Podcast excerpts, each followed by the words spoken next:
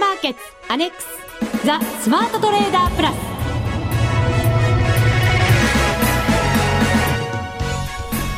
こんにちは内田まさです。この時間はザ・スマートトレーダープラスをお送りしていきます。まずは福福コンビにご登場いただきましょう。国際テクニカルアナリスト福永博之さん。こんにちはよろしくお願いします。そしてマネックス証券の福島さん今日から夏休み。内田さん。もう振りがもう怖いですね。もう隠れてるのかと思いました、ね、多いって呼ぼうかと思いましたよ、えー、机の下から出てくるのかと思いましたけどね。残念ながら出てきてくれないんですよね。えー、ねちょっと寂しいですね。ねずっと3人でやってきた番組ですから、ね、なんか1人かけるとね、ね、やっぱりねちょっと寂しいですよね。ねいつも僕の前に座ってくださっている福島さんがね。そうなんですよ。でも、まあ、イケメンがいなくて。残念ですか。残念ですね。私にとってはどちらもねイケメンですから、まあ、はい、吸ってますねだいぶ。バレました、はい、バレました、はい、来週はね福島さんも戻ってくると思いますので、ね、何か面白いお土産話が聞けたらいいなと思いますが、どちらに行かれてるんでしょうね。ねはい。さて今日はですねアメリカ国債の格下げがありましてから、はい、波乱が続いているというマーケット、ええ。えー、たっぷり解説をいただいていこうと思うんですよね、はい、で為替なんですけれども先ほどちょっと大きな動きがありましたので今のレート入れておきますね。ドル円が76円54銭から57銭ぐらい。そしてユーロ円に関しては109円飛び3銭から飛び7銭あたりということになっています。これ4時半ぐらいですかね。4時半ちょっと前ぐらいですか。そうですね、えー、介入かなと思うような動きが、はいはい、一瞬ありました。そうですね、あの77円の今ね6円台ですけども6円台半ばなんですが77円の29銭まで、はい、一旦入ってますよね。これあれですよね、ドル円の最安値更新付近ぐらいまでいったわけですよね。ね本当にあのその手前のところで急激に今ドルが上昇したという形なので、うんはい、まああの介入かどうかまだわかりませんけどね。えー、急激な動きが今起こりましたというところですよね。そうですね。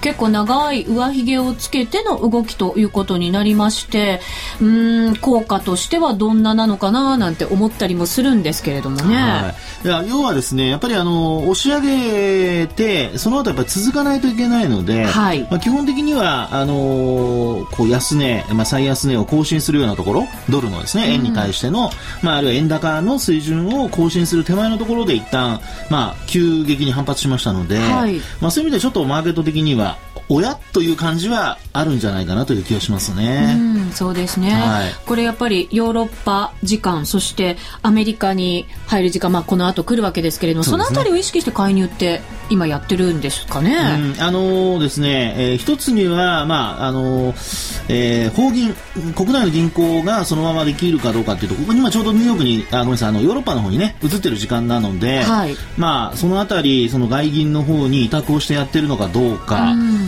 まあそうですね、これやっぱり詳細はあの野田さんが会見でもしない限り あの結果的には分かりませんので、えー、えー、ですからまあ憶測でしかないんですけれども、ただそのトレンドとしてはあの今ね、これ、えー、っと、5分足なんかで見てますと、えー、25本移動平均のちょうどまだ上あたりにいますのでね、うん、そういう意味では一旦は効果出てるんじゃないかなという感じはしますね。はい。はい、えー、今日は株式市場の動きについてもやっぱり皆さん株持たれてる方不安になられる方も多いと思いますので、はい、たっぷりお話しいただきたいと思います。よろしくお願いいたします。はい、それでは番組進めてまいりましょう。この番組を盛り上げていただくのはリスナーの皆様です。プラスになるトレーダーになるために必要なテクニック、心構えなどを今日も身につけましょう。番組どうぞ最後までお付き合いください。この番組はマネックス証券の提供でお送りします。スマートトレーダー計画、よーいドンザ・スマートトレーダー計画用意ドン。このコーナーではスマートなトレーダーになるためのノウハウ実践テクニックについて教えていただきます。さあ、まずはご報告、内田正美のリアルトレード。はい、恒例になってまいりました。リアルトレード。はい。いいですね。今回はですね、やっぱり介入が断続的に行われるんじゃないかなという、やっぱりそういう気持ちもありましたので、ええ、ただし私は戻り売り、やっぱりそうしたいなということで、えー、ユーロ円をずっとトレードしてるんですけれども、はい、戻ったところで売り、戻ったところで売りということでチャレンジをしております。はい、一番高いところ112円のミドルぐらいで、えー、売りに入りまして、それで結構、あの、上乗せしながらそのまま持ってる状況なので。ということはポジションは積み上がってるわけですね。積み上が、ピラミッティングですよ。おっと素晴らしい。言葉も覚えてきましたね。覚えてきましたね。を今週はちょっとい。ろいろやってみようかなということで、はい、チャレンジしてきました。まあまだ手締まってないんで何とも言えないんですけれども、はい、今のところプラスと、はい、いうことになります。ね、あのー、まあタイミング的には、まあちょうど、まあ昨日ですよね、あのー、まあこれあくまで噂なんですけども、ええ、あのフランスの国債が格下げされるのではないかと。い。うようなことが伝わりまして、銀行の危機なんかもね、話出てますよね。まあ、ソシエテ・ジェネラルとかですね、ええ、実は私、あの、フランスに、あの、前の証券会社、前の前のですね、最初に入った証券会社に行った時に、あの、トレーニーでフランスに行ったことがあり、あの、半年住んでたんですけど、え、その時に、その、まあ、当時ですよ、まだ2000年の前ですからね。1990年代ですけども、はいはい、あのまあ、実際にソシエテ・ジェネラルにも行って、ええ、ファンドマネージャーとも話、あったり話したとしたりとかですね。あと、クレディ・アグリコールとかも行ったことあるんですけど、え、まあ、ただその時とはもちろん中身今違うにせよですね、まあ、銀行のその、まあ、フランス国債の保有というところからしますとね、評価損が出たりだとか、まあ、そういう、あと、資金調達が難しくなるとか、まあ、そういう話がいろいろ出てですね、はい、えー、昨日大幅に下落してるんですよね。またもや本当に金融危機っていう感じですよね。はい、ですね。で、まあ、これ、やっぱりあの、こう、なんでしょう、こう、流れをずっともう一回、あの、おさらいしてみると、ええ、一番最初にやっぱりギリシャから始まってですね、で、なんとか今年の6月下旬ですね、あの、ギリシャの緊縮財政法案、これが決まって、えー、IMF、それからあと EU がですね、えー、まあ、資金の援助をやると。そうですね、追加支援に動きましたね。はい。で、なんとか収まったと思いきや、一旦は収まったと思いきや。はい。今度はアメリカですね。はい。えー、まあ、連邦債務の上限引き上げ。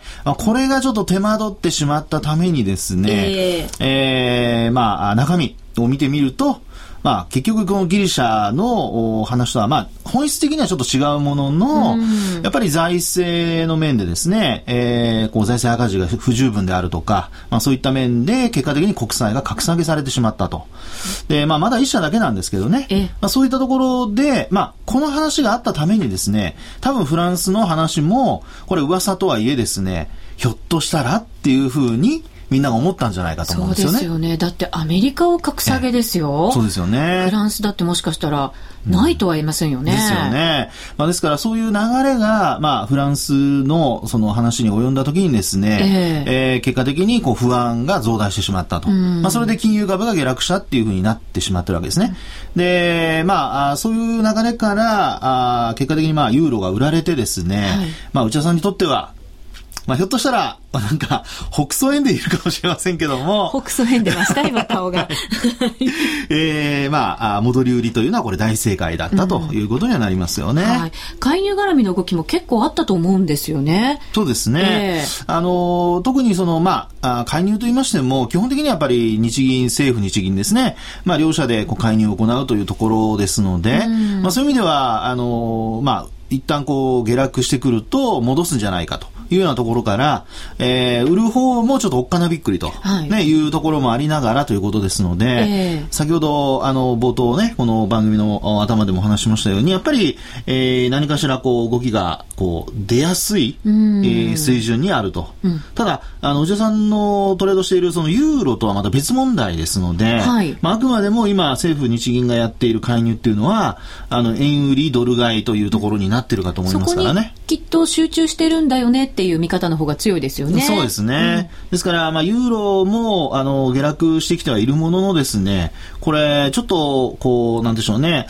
えー、悪いことに、はい、こう、ドルが下落して、で、ユーロがなんとか持ちこたえてるかなと思ったら、今度またユーロが下落して、えー、っていう、この交互に起こってるんですよね。そうなんですよね。えー、ですから、これ、やっぱり日本政府としても対応するのになかなか、だって、アメリカとヨーロッパ両方にですね、何かしら影響を与えるっていうことは、これ、あの、多分、アメリカが当事者でなくてもですね、はい、あの、第三者的な立場であったとしてもやっぱ難しいと思いますから、まあ、そういう意味ではですね、あの、結構、やっぱり政府としても、厳しい局面に、追いやられているのかなという感じはしますよね。うん、確かにそうですね、はい、そのヨーロッパなんですけれども、えー、トリシェさんの発言なんかも結構話題になったりもしますし、ええ、利上げしてきてますよね。そうですね。それが経済に与える影響っていうものが、はい、ここからなんかこう、悪い方に出てくるんじゃないかなと 思ったりするんですよ。いや、それは確かにですね、あのー、まあ、えー、っと、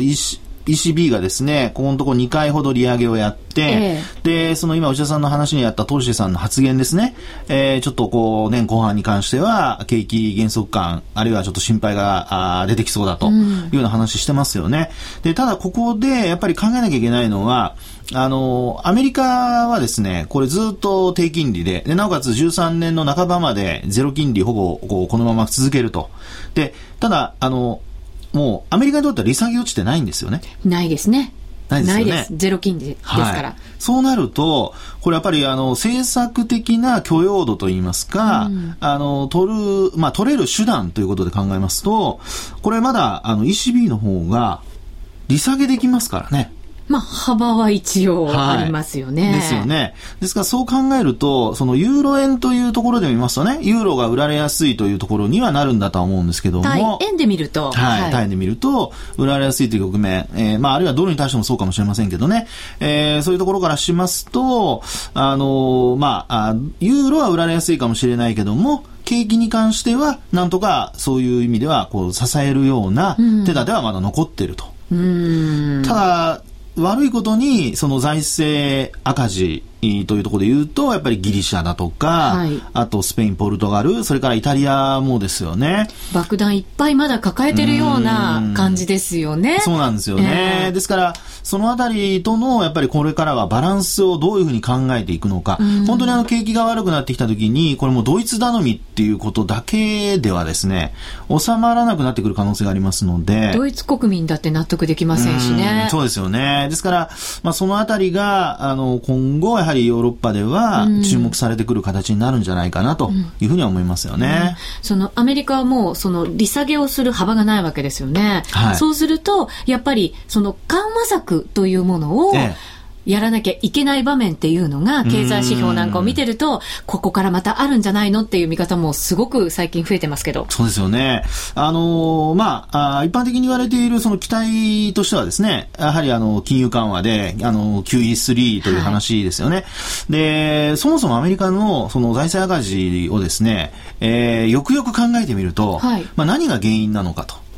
これはですね、やっぱりリーマンショックの時に民間の負債を、これ肩代わりしちゃったっていうことにつながってるわけですよね。はい。元に戻って考えてみると。えー、で、まあその人たちは、あの、結果的にまた、高報酬を もらっているような状況にはなってるわけですけども、はい、これやっぱ国の財政というところで言いますとですね、うん、なかなか減ってないんですよね。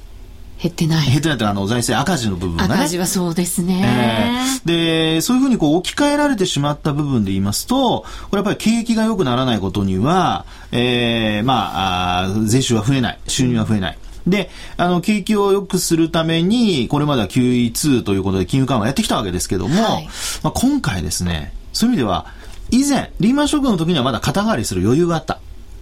ところが、今も債務上限もある一定の上限に引き上げられはしたもののですね、うん、これまあいわゆるキャップがかかってるようなもんですよね。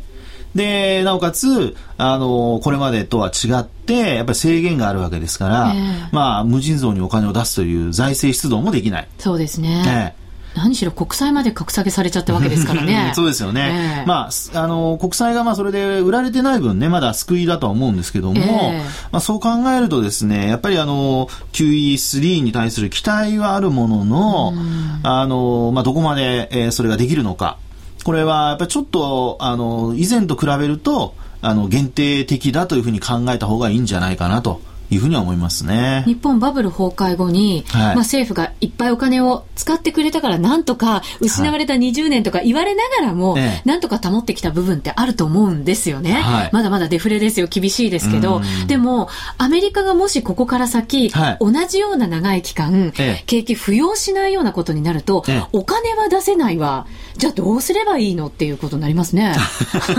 それを考えるとちょっと先考えたくなくなりますね。ますよ、本当に。ね、まあ、ただ日本の例がそのまま当てはめるかどうかは別としてもですね、えー、あの、まあ、日本今我々生活してるわけですから、まあ、そう考えますと、うん、あの、基本、まあ、やっぱり株価はあまり上がらなくなる可能性があると同時に、うん、まあ、やっぱり、あの、なんでしょうね、えー、アメリカもひょっとすると、日本のようにデフレになるかもしれない。なんとなくそんなような恐れはありますよね。まあ、ただこれはあの日本とアメリカとのですね国民性だとか、えー、あるいはその、えー、政府の役割ですね。えー、こういったところがだいぶやっぱりもう皆さんも感じていらっしゃるようにこう大きなズレがありますから、はい、まあ、違いもありますのでね、まあ、そういう意味ではあこれからまだあのアメリカバーナンキさんが今度月末にですねあの、またジャクソンホールで講演を行うというようなことも、こうね、予定されてますから、まあ、そこで、えー、何かしら、あこう出してくれるかどうか。うん、そのあたりがやっぱポイントになってくるんじゃないかと思いますね。うん、株の話はあのお知らせを挟んだ後詳しく伺うんですが、はいね、為替の動き、今の足元ですよね。ねえー、っと、ドル円が76円、59銭から61銭。まあ、なんとか、あの、上髭長くはつけましたけれど、ええ安値を更新するまでには現在至ってませんよね。この動きどんなふうに見ますか、改めて。そうですね。これ、あの、為替、先ほどもあの、25日移動平均線のところで止まってるってお話をしたんですが、25本ですね。25本足、はい。えー、5分足の。25分足。あれ？違うな。5分足の 25本足ですね。はい、ごちゃごちゃになった。で、えー、まあ、これはですね、あのー、まあ、えー、そのスイスが以前ね、介入やって大失敗したという結果ありましたよね。で、今回も、ひょっとするとそういうことを皆さん思ってらっしゃるかもしれませんけど、うん、あの、これまだ日銀って、はっきり言って本気でやってないですよね。まだ本気じゃないですか。福永さんから見たら。ですね。えー、で、あの、えー、介入もほとんどやらないんじゃないかという見方も結構ありましたから、うんうんうん、まあ、そういう意味ではですね、これ、まあ、マーケットのたマーケットとの戦いになるとは思うんですけども、ちょっと本気を出した時にどうなるかって、実は誰もわからないんだと思うんですよ。ガンガンもっとお金使ってくるってことですか？本気になるってことは。うん、そうですね。あのー、まあ、円を売ってくるという。はい、で、これ金融緩和を本当にやらなきゃいけないっていう話になったときに、あのー、まあ、過去、まあ、統計上はですね、ドルはこれまでもその国債を買い入れたりとかしてですね、えー、供給どんどんやってきたわけですけど、円に関しては、ほとんど増えてないというのが、まあ、統計上の結果なんですよね。ですから、あの、実質、その本当に円安にするためには、それこそ円を吸ってですね、えー、まあ、あ国債の買い入れではないですけども、まあ、どういう形かは別としても、こう、市場にこう円を振り出すと、うん、そういうことをやれるかどうかで、うん、えー、本当に金融緩和、もう本当に量的な金融緩和っていうのはアメリカのこの、えー、もう名前通りの形でやってるわけですから、はい、日本っていうのは量的な緩和ってやってないんですよね。円は増えてない、流通してる量は。はい、で、あの、実質そのマーケットで、えー、例えば、あこう、資産の買い取り例えば ETF だとか、えー、あとはリートの買い取りとかやってますけど、はい、これ金額って毎日見てると、アメリカの何千億ドルっていうのと比べるとですね、何百億円ですもんね。そうですよ。子供のお小遣い程度ですか？ちょっとね、えー、あの、桁が違いすぎるなという感じなので、えー、まあ、そのあたりがこれから、まあ、あの、介入で、えー、資金を供給する形にするのか、はい、あるいはあ、そういった資産の買い取りをこれからも続けるのか、まあ、一応10兆円増えたっていうふうにはなってますけどね。増額はしてきましたよね、はい、一応。はい、えー、前回の政策決定会合でやったんですけども、えー、まあ、あ実質的な、その、やっぱり円がもっともっと溢れるような形にならないと、円安にはなりづらいと。ですから、それを本当に介入で本気でやるとなったときに、えー、どうなるかなんですよね。本気度見てみたいですね。本気な日銀を。まあ、財務大臣野田さんは、どうもこんな時期に出馬するとか言ってるようですの、代表選に。えー、まあ、そうなると存在感ね。示したい。示したい。まあ、どうなるか。総理を狙って。成功するか失敗するか分かりませんけども。本気でじゃあ介入しちゃう？みたいなこともあるかもしれませんよね。なんかちょっと内田さん言うと可愛らしいですけどね。はい。さあ、じゃあ、お知らせを挟んで、今度は株に注目します。はい。FX なら、マネックス証券の FX プラス。現在、FX のサービスを提供している会社、世の中にたくさんありますよね。そんな中、マネックス証券の FX 講座が堅調に増えていると聞いています。なぜたくさんある会社の中でマネックス証券が FX トレーダーに選ばれるのか、私なりに検証してみました。まずは取引コストについて。取引コストといえば取引手数料とスプレッド。マネックス証券ではもちろん取引手数料は無料。米ドル円のスプレッドは原則2銭と低コスト。しかも1銭通貨単位から取引できるため初心者の方にも優しいです。気になる取引ツールはとても使いやすく、投資情報も満載で、携帯電話やスマートフォンからの取引機能も充実。もう言うことありませんね。さらに皆さんに朗報。今なら新規講座開設最大23,200円プレゼントキャンペーン実施中。FX を始めるならマネックス証券がおすすめです。講座開設のお申し込みはパソコンや携帯電話からマネックス証券で検索。今すぐお申し込みを。FX は予託した証拠金額より多額の取引を行うことができるレバレッジ取引であり、取引対象である通貨の価格や金利の変動により、予託した証拠金額を上回る損失が生じる恐れがあります。お取引の前には必ず、契約締結前交付書面の内容を十分お読みになり、リスク、手数料などをご確認ください。マネックス証券株式会社、金融商品取引業者、関東財務局長、金賞第165号。ザ・スマートトレーダープラス。今週のハイライト。さあ、それでは引き続き福永さんの見方をお話しいただきますが、ここからは株に特化してお話しいただこうと思います。はい、日経平均株価今日は56円80銭安、8981円94銭と、下げ渋って、ずいぶん下げ渋って終わりましたよね。はい、そうですね。えー、あの、おとといの下げ渋り方と、それからまあ今日の下げ渋り方とですね、うん、あの、おとといの方はすごく下髭の長い、はい、えー、形で終わりました。で、頭がちっちゃい。はい。まあ、たくり線とか言われるやつですけどね。うん、そして今日はと言いますと、本当にあの、まあ、陽線が長い。はい。実体部分が長い、ねはい、長い形でね、下髭が短くてという形となってますね。えー、で、あの、まあ、流れからしますと、あの、まあ、株価的には戻して終わっている。それも陽線で終わっているということで、えー、形としては、これあの、さっきお話したような、その月曜日の安値切ってませんから、うん、そういう意味ではですね、あの、月曜日、火曜日ですね。火曜日の安値。そうです、そうです。火曜日ですね。火曜日の安値切ってませんので、まあそういう意味ではこれ、あの、このまま明日、反発に迎えれば、あの、5日移動平均線を上回ってくるとかになるとですね、えー、えー、一時的にはもう、あの、下落の勢い止まるかなと。いうところになると思いますね。5日線激しく下向きですよ。ね、そうなんです。あの、実際にですね、3月の15日のところのですね、震災後の株価動向をあの、チャートをご覧になれる方はぜひご覧いただきたいんですけど、はい、その時もですね、えー、まあ、16、17と、えー、株が下落したんですけども、えー、18日の日ですね。これあの、今、内田さんの話にあったように、すごく下向きの5日移動平均線上抜きました。うん、で、その翌営業日にまた株価が窓を開けて上昇して、ほんと跳ねましたね。はい、水準を切り上げていったという流れなんですよね。ほぼなんか真下に下がってたような5日移動平均線が、直角にクッと横に行って、また パッと上に上がるという、なんかジェットコースターのなんか、ね、レールのような、はい、うん、こういうのをですね、あの、テクニカル的には、あの、スパイクボトム。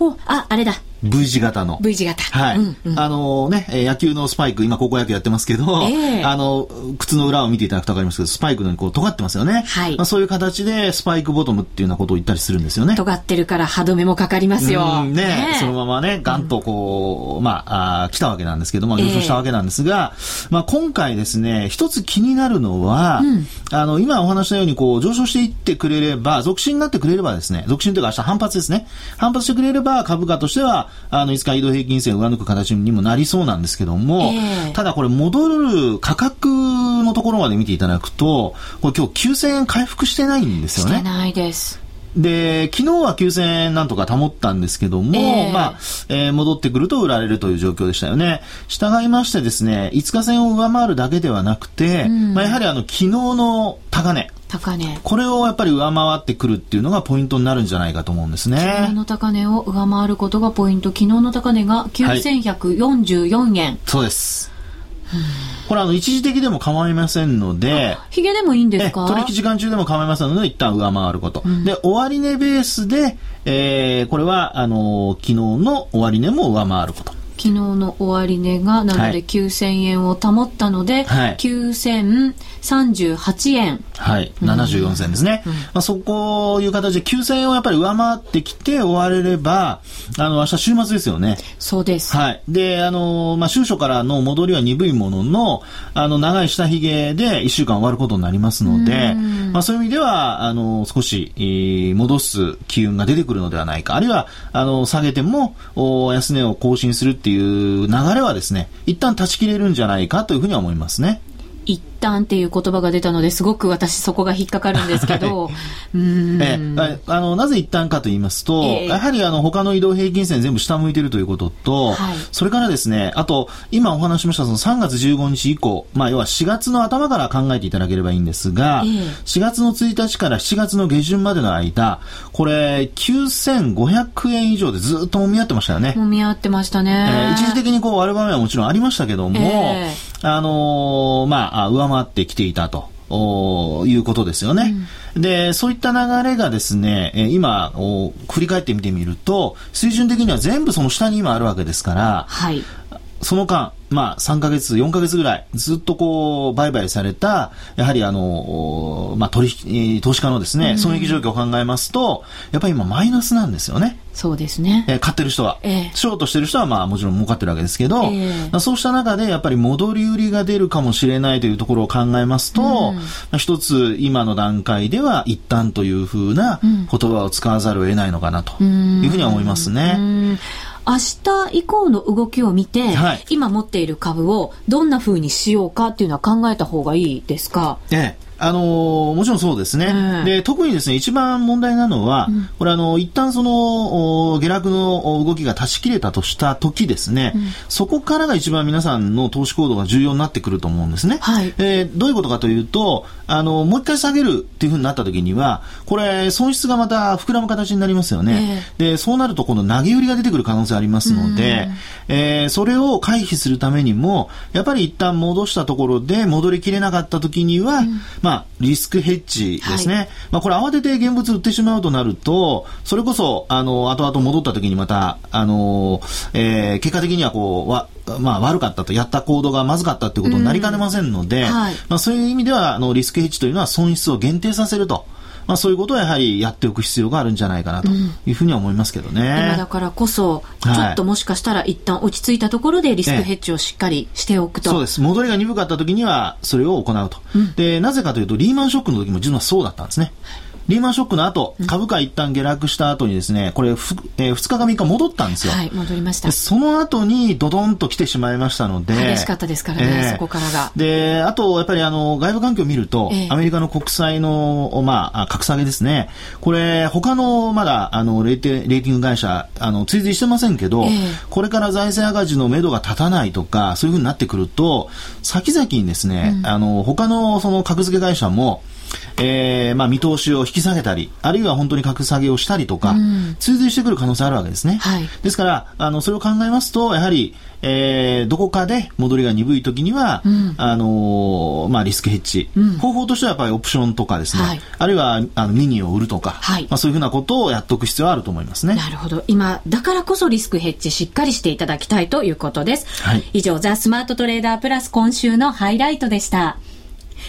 さて、番組もそろそろお別れのお時間が近づいてきました。アメリカ株、でもちょっと心配ですよね、福永さん。本当ですね。うん、あの、まあ上がったり下がったりが繰り返されてますんで、皆さん慌てないようにだけしていただきたいと思います。すね、この番組はマネックス証券の提供でお送りしました。